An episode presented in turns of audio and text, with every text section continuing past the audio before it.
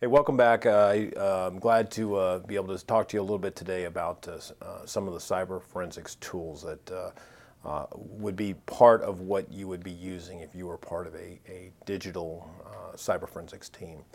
Um, the you, you, should be exposed already to some of the tools as referenced in the in Nelson's book on Introduction to Computer and Cyber Forensics. this uh, there's several different uh, uh, video segments and modules that uh, can give you a much greater appreciation than just talking with it. But I encourage you to not just stay focused on the couple that are assigned, but actually dig into a few of the others just so you can get some greater understanding of how those things work. Um, I'm going to talk a little bit about a couple toolkits that you need to, need to have. Um, there, there is a, a um, uh, last couple months, there was a, uh, an incident within the Department of Defense. Uh, basically, a, a, a, bomber had flown from Barksdale, uh, uh I'm sorry, from uh, uh, basically upper state North Dakota down into Barksdale Air Force Base, which is, is down south. And it had accidentally been loaded up with nuclear weapons. And basically, there was a rough six hour period of time when the Department of Defense, the Air Force, had found itself uh, unknowingly where these particular items, these bombs, these nuclear warheads had been placed and where they had gone. This major incident, news, news media hit, hit up on it and started chasing it. Well, it turned out that procedures had been put in place basically to make these things work. Uh, the tools, um, but the people didn't follow them, and, and that's it would turn down to, turned out to be completely human error and, and how this particular incident happened. And so, so uh, you know, today's talk is just a little bit about talking about the tools, getting back and reemphasizing about the disciplines that are needed to, to uh, exercise these tools and put them in place into your investigations. Um, there are a number of different, uh, item, uh, three major type of tools that we need to address. One is the processes uh, these processes are ones that, that you and, and the, the state of uh, cyber investigations will have to develop or research and find as part of a team collectively come together and agree procedurally how you're going to work through each one of the investigations. There are some best practices that are established in several different cyber forums, uh, and each one of these can be uh, identified and put to use to some form uh, to help in the process and collection of the investigation, the crime scenes that uh, you get involved with. Uh, as you do that, retain records and, and for yourself and your own uh, uh um, self-discipline is actually make that part of your, your standing operating procedures.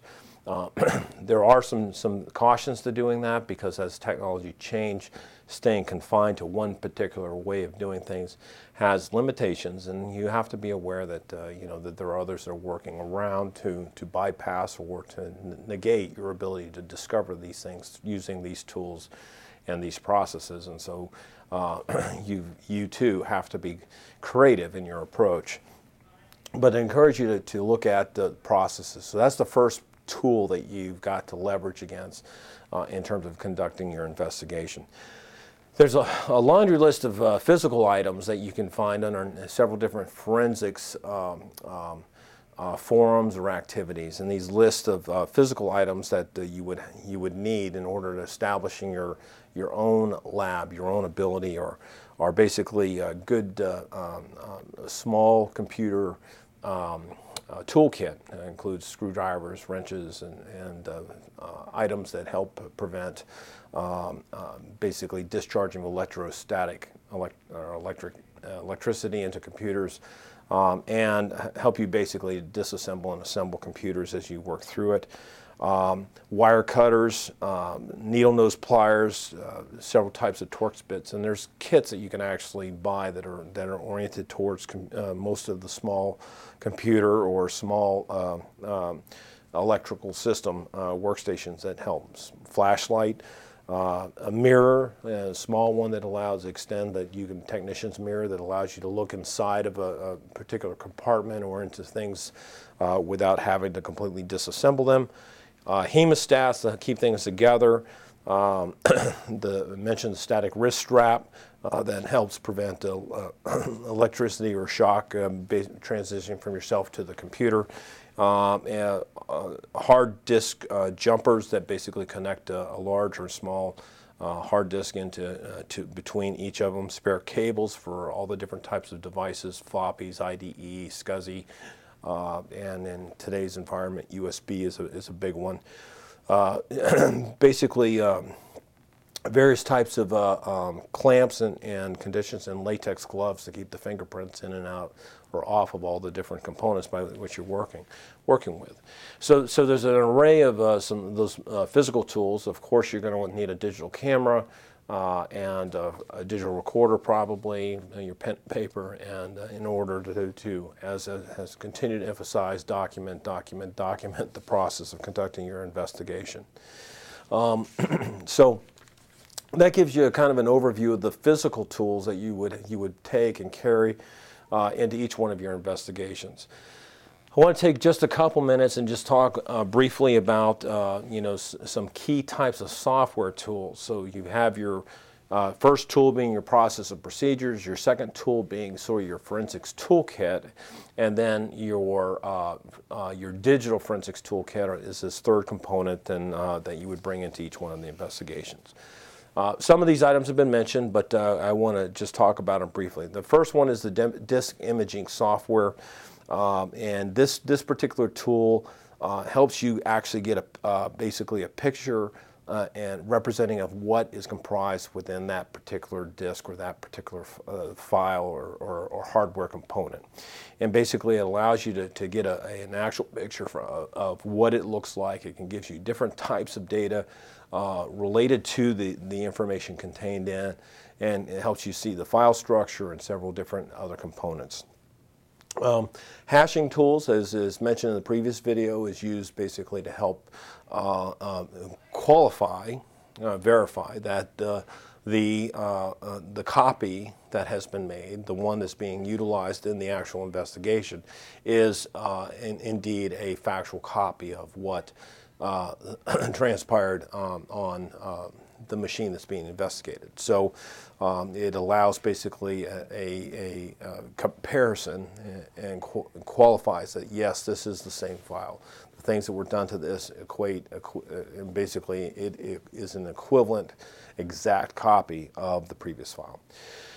Uh, there's a number of different file recovery programs that uh, that you will need to get a hold of, and, it depends on the operating system that you are going to be functioning under. But that uh, these uh, data recovery, um, as uh, file extensions get removed or file extensions are masked, um, saying that it's one type of file versus another, it basically allows uh, look looks through the contents, the electrical contents of the file for pattern recognition towards different types of file types and helps actually reconstruct that.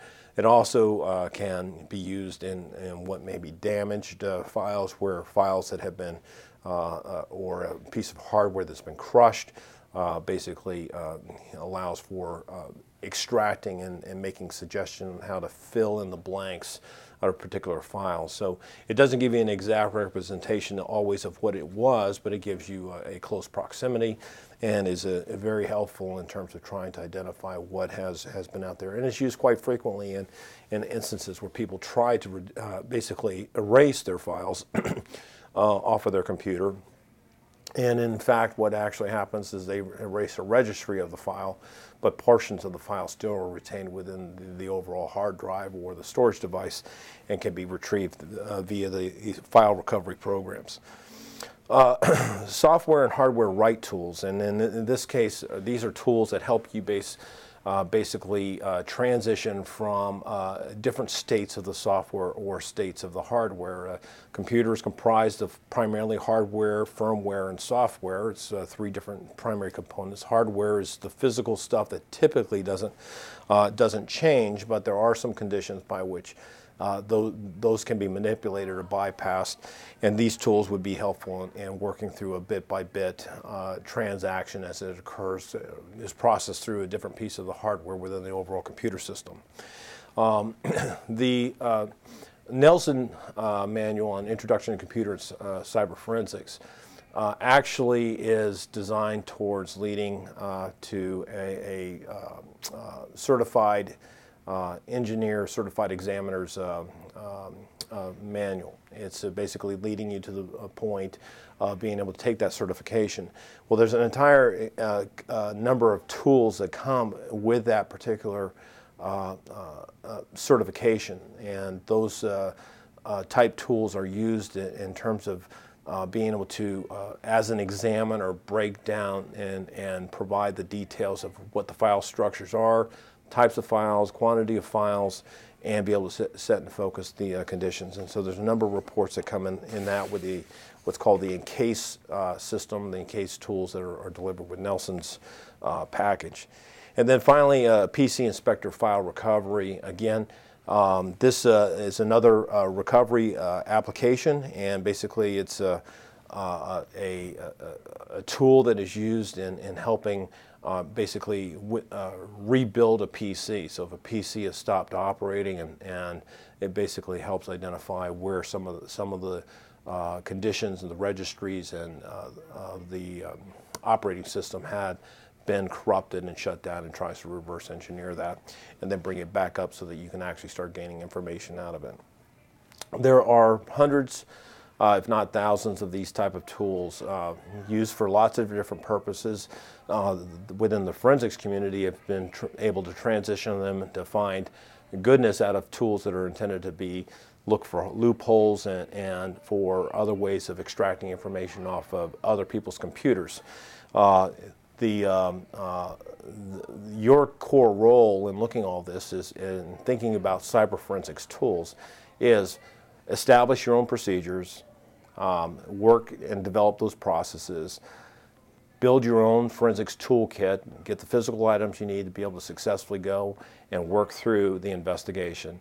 And finally, ensure you got some good quality tools that you know to, on the software side to be able to go in there, extract, and uh, provide a, a, a, qualified case to the prosecutor, investigator, or defender that you're working with uh, on your uh, particular uh, case.